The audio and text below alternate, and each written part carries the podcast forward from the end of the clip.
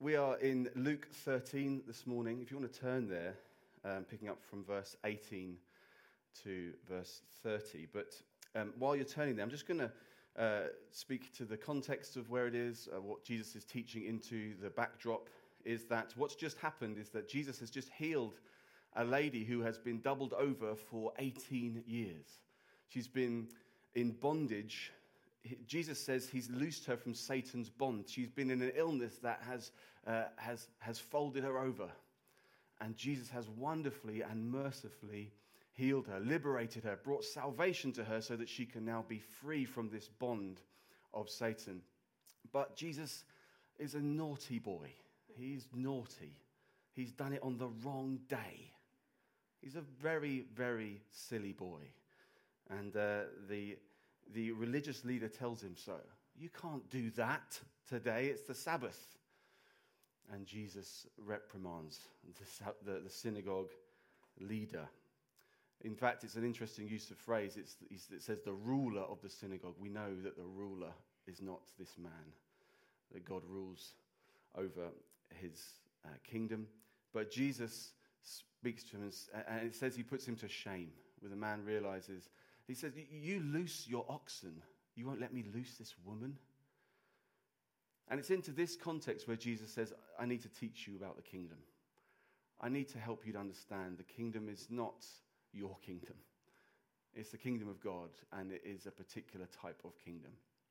And so Jesus speaks into this confusion, this misunderstanding, and he teaches us the beauty of the kingdom of God, what it's like, whose kingdom it is, and he comes out with some uh, really um, surprising metaphors for us, which we're going to look at today. So let's pick it up in verse 18 and we'll go from there. He said, Therefore, what is the kingdom of God like? And to what shall I compare it? It's like a grain of mustard seed that a man took and sowed in his garden, and it grew and became a tree, and the birds of the air made nests in its branches. And again he said, to what shall I compare the kingdom of God? It is like leaven that a woman took and hid in three measures of flour until it was all leavened.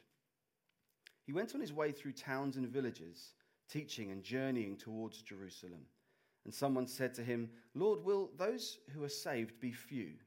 And he said to them, Strive to enter through the narrow door.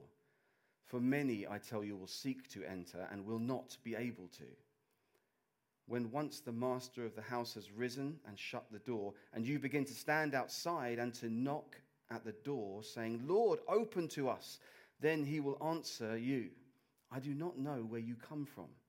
Then you will begin to say, We ate and drank in your presence, and you taught in our streets. But he will say, I tell you, I do not know where you come from. Depart from me, all you workers of evil. In that place there will be weeping and gnashing of teeth when you see Abraham and Isaac and Jacob and all the prophets in the kingdom of God, but you yourselves cast out.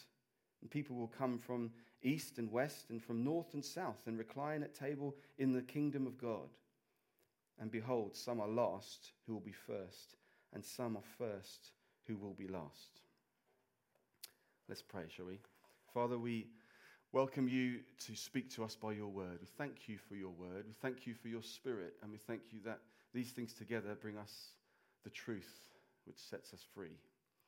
And I pray that you would set people free this morning. I pray you'd help us to receive your word, receive your love, and change our lives, Lord. I pray that there would be help for people this morning through your word. In Jesus' name, amen. Just where you are seated, seated at home, uh, why don't you just pray? God, speak to me this morning. Amen. So, I wonder how you're doing. When's the last, pers- last time someone asked you that and it wasn't just a greeting? How are you doing? How are you holding up? It's been a tough year, hasn't it? It's, uh, it's not easy what we're going through. Maybe you're someone who doesn't really ask yourself that question How am I doing? Or maybe you're someone who constantly asks yourself that question. It's like you've got your finger on your pulse all the time. How am I? It's been a tough year. Do you feel like you're building and that your life, your dreams, your ambitions are right on track, it's likely that many of you are thinking, oh, yeah, dreams. I remember those. ambitions. You know, it's like a joke now at the moment. Maybe your answer to how are you holding up is don't ask. No comment. I don't really want to think about it, to be honest. Perhaps you began 2020 thinking it's going to be a great year. There were companies and churches and all sorts who had the, the took the opportunity to use the phrase 2020 vision. I'm going to set out a great vision for 2020. You can look online and see some funny tweets of people saying, I'm strangely ambitious about 2020. And good riddance to the 2010s. What a tough decade that was. Here comes 2020. Didn't quite work out the way they probably hoped it would, did it? I know some have enjoyed aspects of the year. There's been more time, perhaps, with family. That's been wonderful. Maybe some space to think, maybe to slow down a little bit. But we know it's been a tough year, and annus horribilis, the Queen might say. Bless her, she's got her work. She's got a, a job, uh, a tough job next month, hasn't she, with her, with her speech. If you're a believer in Jesus, how have you been praying in this time? How do you pray in this time? Maybe you've stopped. Maybe you thought, well, seems like he's on holiday, so he's not available. Maybe your prayers have been angry. God, what are you doing? Where are you? Maybe you've just been praying, help! Ah! Well, I would say to you, well done for praying. Keep praying, keep going to Him. Jesus said, All who are weak, weary, heavy laden, come, come to me. God is a Father who says, Come if you're tired, Come if you're sad. Come if you're angry. Come if you're confused. Come if you're happy and free. Just come. I know as a father, I want my children to know come, keep coming, come. Whatever's going on, keep coming. It's really difficult to navigate life well in the best of times. And this year, it feels like someone's put a blindfold on us and spun us around three times. If you're a Christian, it's tempting to start panicking or to shake your fist at God and tell him that he's failing. He doesn't know what he's doing, or even to take back control of areas that you had once entrusted to him. Well, you clearly don't know what you're doing at the wheel. I'm taking it back in this area. It's been an interesting time, and we can find ourselves looking around, seeing how are others coping? What, is, what does he think? What, is, what does she think? He looks happy. Maybe I'll ask him she looks confident. Maybe she knows something. As we look in the passage today, we see something we see again and again and again in the Gospels. Jesus Christ is a man who has the weight of the world on his shoulders. He sees the true depravity around him the, the hatred and the, and the division, the determination for people to claw back, take from God, not to trust each other, to deceive and lie and and reject God. He has unsurpassable knowledge of the real depravity of the world. The divisive groups spouting their religious oppression with self appointed authority. He lives in an oppressive Roman regime ruled by fear. He has weak people all around him clawing at him all the time, and rejection from people who he was just trying to give his life to. And yet Jesus Christ stood firm. He stood secure, trusting the Father. This is who we see today in the passage. This is who we look to when we're thinking, where do I hope? Where do I look? Who knows what's going on? We look to the one who knows what's going on. The one who knows what the kingdom of God is like when others think, what? No, you're supposed to follow this rule. You're supposed to do that. No, the kingdom of God is like this. We look to the one who says, Follow me. So today, as we look at the kingdom, as Jesus teaches, we, we want to start with, well, I want to start with whose kingdom, because we could easily go on immediately to what type of kingdom is this? Because he says the kingdom of God is, is like this. But he says the kingdom of God is like this.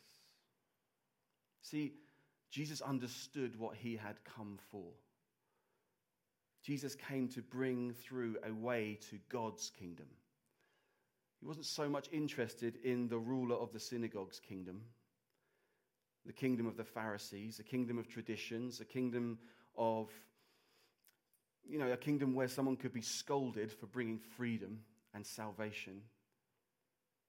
In fact, his kingdom is a kingdom of freedom and salvation, kingdom of life, where people will be loosed from bondage, not placed under more of it. It's the kingdom of God. And in John 18, Jesus says, My kingdom is not of this world. It's not like any other kingdom. There are many kingdoms, massive, powerful, impressive kingdoms throughout history. And there are also tiny personal kingdoms where we say, I'm on the throne and everything goes the way I want it to, or I, or I sulk, or I have some sort of, uh, of paddy about it. And yet Jesus said clearly, My kingdom is not like the kingdoms of this world. He came to, to bring about a new kingdom. The way we understand this, that, that we are part of another kingdom, it really will impact how we make our decisions, how we live our lives, the joy, the contentment, the peace, the faith, many other things. They, they're significantly, significantly shaped by whether we see our lives as our own kingdom that perhaps God can come into at times and have access to sometimes if it suits us, or whether we understand that there's a creator who is king of heaven and earth who has invited you in to his kingdom. Jesus came to bring in the kingdom of God. That's where we start today. He came to bring the kingdom of God, not to say, What do you want? How can I serve you in, in your kingdom? How, how can I come under what you want? No, no, I'm bringing in a new kingdom. It's much greater than any other kingdom. It's unlike any other kingdom. But the sort of kingdom it is, is what really gives, gives us confidence that this is good news. So you could be saying, okay, he's bringing in his kingdom. I don't really want his kingdom. Well, now he goes on to describe this kingdom of God is like, and it is beautiful. It's beautiful, but it's baffling. The kingdom of God's like a mustard seed. I mean, if you were just going to roll out a new kingdom for world domination, I don't think you'd start there, would you? See, there's a mustard seed here, and then there's leaven or yeast. And mustard seed is talking more about the external measure of the kingdom. It starts small and it gets big in scope.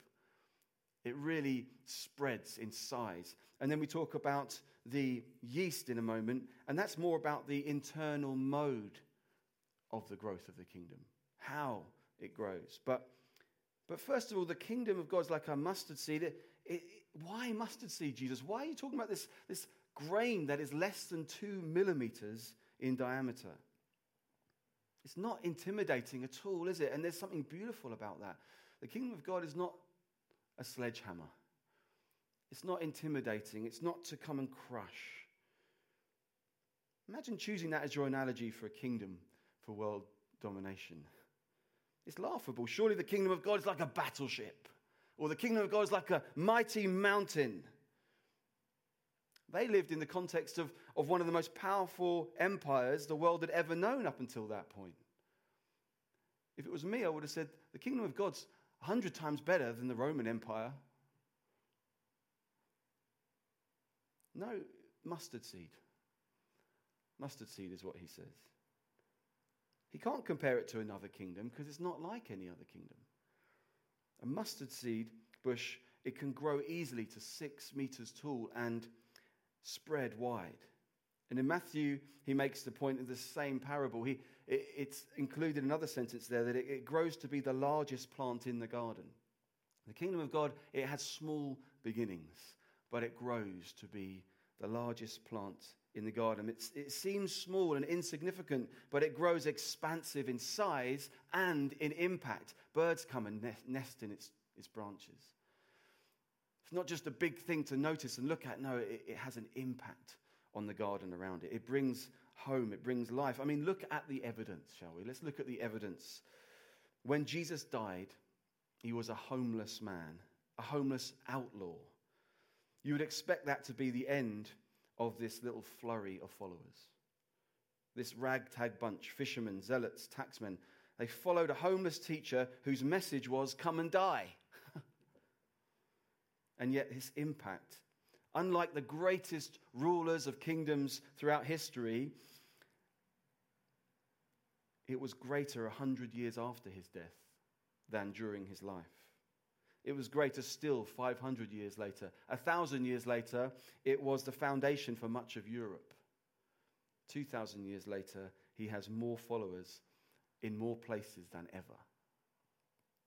Regardless of what people think of Jesus, Jesus has been given the dom- has been the dominant figure in the history of Western culture for 2,000 years. Even where his name is not mentioned, his impact is immense. I mean, think about some of the impact in our culture or the culture, cultures throughout history. Children are thought of differently because of Jesus. In ancient times, children were not valued, and sometimes they were killed or left to die of exposure because of a deformation or because they were the unpreferred gender. This changed because a group of people who were followers of a man who said, Let the little children come to me. Jesus never got married, but his treatment of women led to the formation of a community that was so caring to women that they would join in record numbers. Education, Jesus, Jesus' teaching that we should love God with all our mind, it led people to such a reverence for learning that Christianity gave rise to libraries, schools, universities, eventually Oxford, Cambridge, Harvard, Yale, and virtually the entire Western system of education would arise because of his followers. Politics and government. John Ortberg says in his fantastic book, Who is This Man? He says this He never held an office or led an army. He said that his kingdom was not from this world. He was on the wrong side of the law at the beginning of his life and at the end. And yet, the movement he started would eventually mean the end of emperor worship. It meant that that was cited in documents like the Magna Carta, the beginning of a tradition of common law and limited government. And it undermined the power of the state rather than reinforcing it as other religions in the empire had done.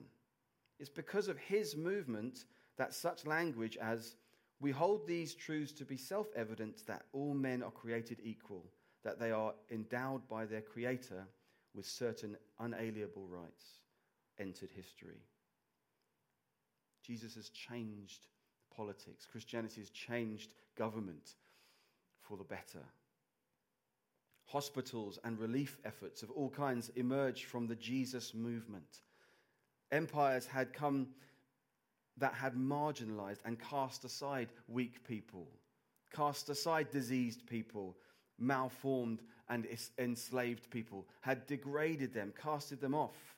But Jesus taught, whatever you did for the least of me, these, you did for me.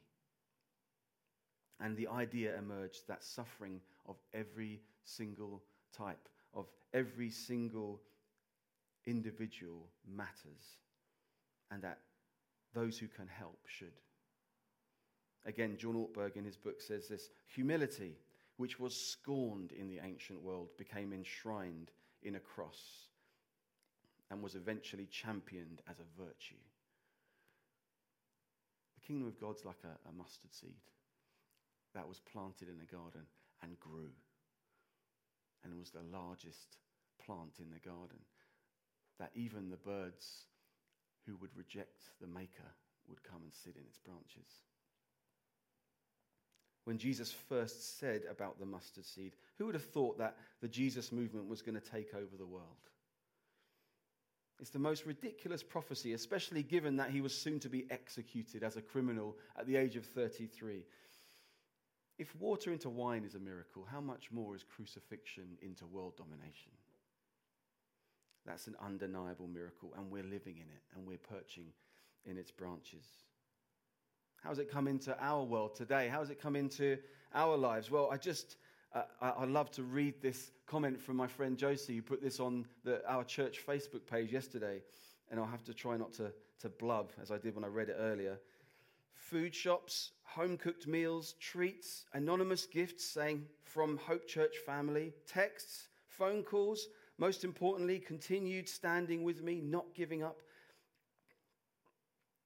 Stop it, Tim. sending songs, talks, encouragement, Bible verses, and prayers. It's been an interesting year so far for all, and during this time of illness for myself, where it's so up and down, and where I can't do or give as much as I hoped, I've been and am so overwhelmed by the love, care, and support. I'm so thankful for God's family.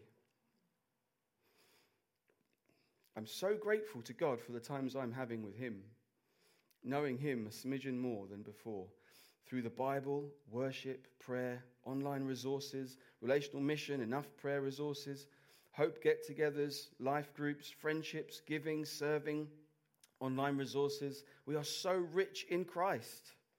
Thanks for being the New Testament church. It's such an honor to be part of it. She says, I love you, and I'm now praying for you all. God bless through the highs, the lows, and the mundane. May we all continue to know and glorify God that smidgen more. Isn't that wonderful? The kingdom of God's like a, a mustard seed 2,000 years ago planted. And today we, we sit in its branches and enjoy the benefits of it. And what does this mean for you? Perhaps you're sitting there thinking, yeah, but the thing is, what I have to bring is, is quite pathetic. It's, it's, it's, it's insignificant. It's really small. Is it small like a mustard seed? See, it says in Zechariah, sorry, I need to get hold of myself for a second. It says in Zechariah 4:10, "Do not despise the day of small things." It's hard at the moment, isn't it, when you think we're doing a lot of hard work and, and we're not together. So you're not, you may not be hearing the well done's. Good work, good effort. Well, well done. Well done. well done to all you dads.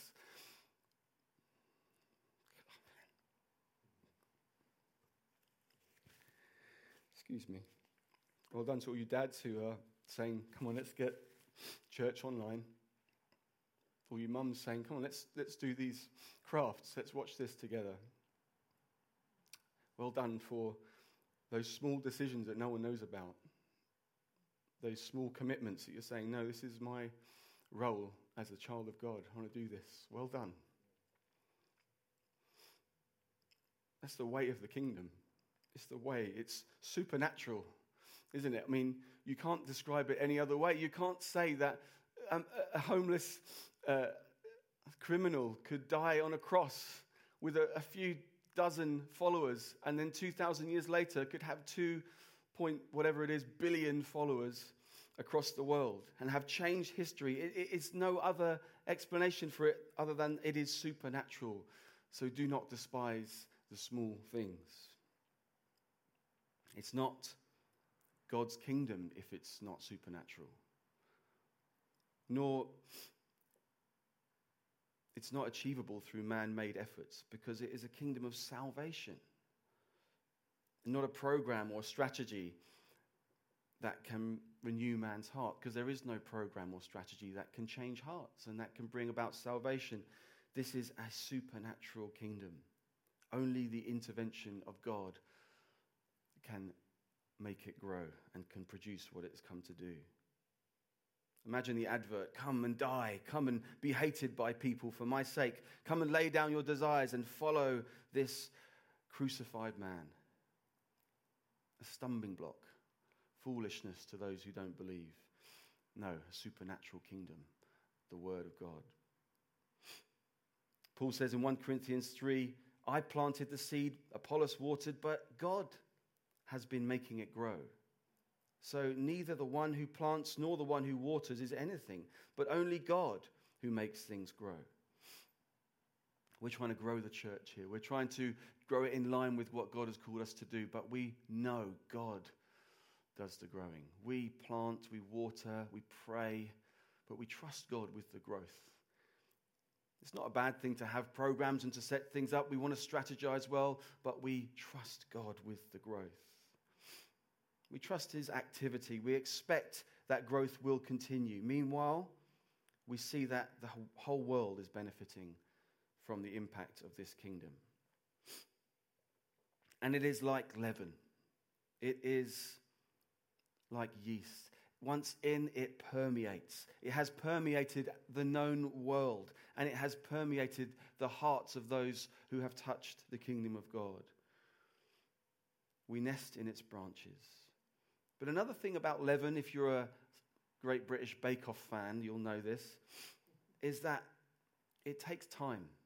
There's always a scene in Bake Off where you're watching someone just waiting because they've had to put their dough into the proving drawer, whatever that is, where you just got to let the yeast do its work. You've got to let it do its thing. You've got to let go. You've got to hand over control to the process of the leaven. You've got to hand over control, and, and something has to happen that's outside of your control. I've done the bit I can do, and now I've got to leave it. And the kingdom of God is supernatural. We've got to leave it in God's hands. We've got to do what He's called us to do and then trust Him. And that's what life is like for us. And that should free us from our anxieties to say, no, I've got to control this. I've got to, I, I, I, can't just leave the dough in. I've got to keep getting it out and checking on it. I've got to keep prodding it. No, you'll ruin it. That's not what it's like. The kingdom of God is, is like yeast in the dough, it's supernatural, it permeates. And if we say, but I want this to happen now, well, you're going to be frustrated. Because when it does, as it's doing its work, it takes time. I encourage you, if you're somebody who is anxious and worried about things, pray about them and then put them in the proving drawer. Leave, leave them with God. God, I trust you with this. I've prayed about it. I trust you with this. I've got to let you do your work. I've got to let the kingdom do its work. So finally, we look at entry to the kingdom because he goes on in the next passage that we looked at. Excuse me. He says this He went on his way through towns and villages, teaching and journeying towards Jerusalem. Now, that phrase is significant. He was journeying towards Jerusalem. You could just think that's about geography. No, it's about his mission. It's about his journey. Jerusalem is where he's going to meet his death. So it's telling us, it's reminding us at this point. Now, Jesus went on through the town. He's going on his journey. He knows where he's headed. He's headed towards the cross. And someone said to him, Lord, will those who are saved be few? It's an interesting question. It's a great question. It's a really you know, intriguing question. Will there be few? What, tell me about the logistics of the kingdom. Tell me about how, how many will get in. But Jesus wasn't really that focused. He wasn't really that bothered about answering that question. He wasn't focused on speculation about numbers and groups. Rather, he says straight back to him strive. Strive to enter through the narrow door. Many, I tell you, will seek to enter and will not be able. See, Jesus wants to love the individual in front of him. Hey, let's not talk about numbers. Let's not talk about who might and who might not, how many. Jesus says, make every effort. In fact, the word that that word strive comes from is the word we get our word agonize from. Agonize over this. Don't just try and talk around the subject to me. Don't just think, oh, I've, I've, i think I've got the hang of the way the kingdom works, and, they'll, and then still stand at the, outside the door. No, the door is narrow. Come through the door. To respond to the invitation through the narrow door is what he's looking for. It's not easy, it is narrow. But strive to understand my teaching, agonize over it, strive to, to, to take my invitation. Don't just think this is interesting. Don't just stand at a distance. Don't stand outside the door. There's a narrow door. And this is a, is a sobering thing, he says, isn't it? And the door will be closed. And once the door's closed, it won't be opened again. You see, we've just heard about the kingdom being like yeast, it takes time, like a, like a mustard seed, it takes time. But Jesus is saying, I don't want you to think that that time means that there won't be a moment when it's too late. And as Tom said, whether you're, whether you're 8 or 80, you can thank God for his faithfulness. But, but whether you're 8 or 80, there will be a, God has been gracious up until that point, but there will be a time when that door closes. You may have been given 80 years of thinking about this and looking at it and There will be a moment. And Jesus is saying, I want you to know that standing outside the door and talking about logistics and talking about speculation, it, it, I just don't care about that. You need to strive to get in. Be aware the door will close. Being in the context of Jesus. Perhaps you're at home and you're somebody who's been looking in on Christianity. You've been maybe at Hope Church for years, maybe months, maybe weeks, and you're looking in on it.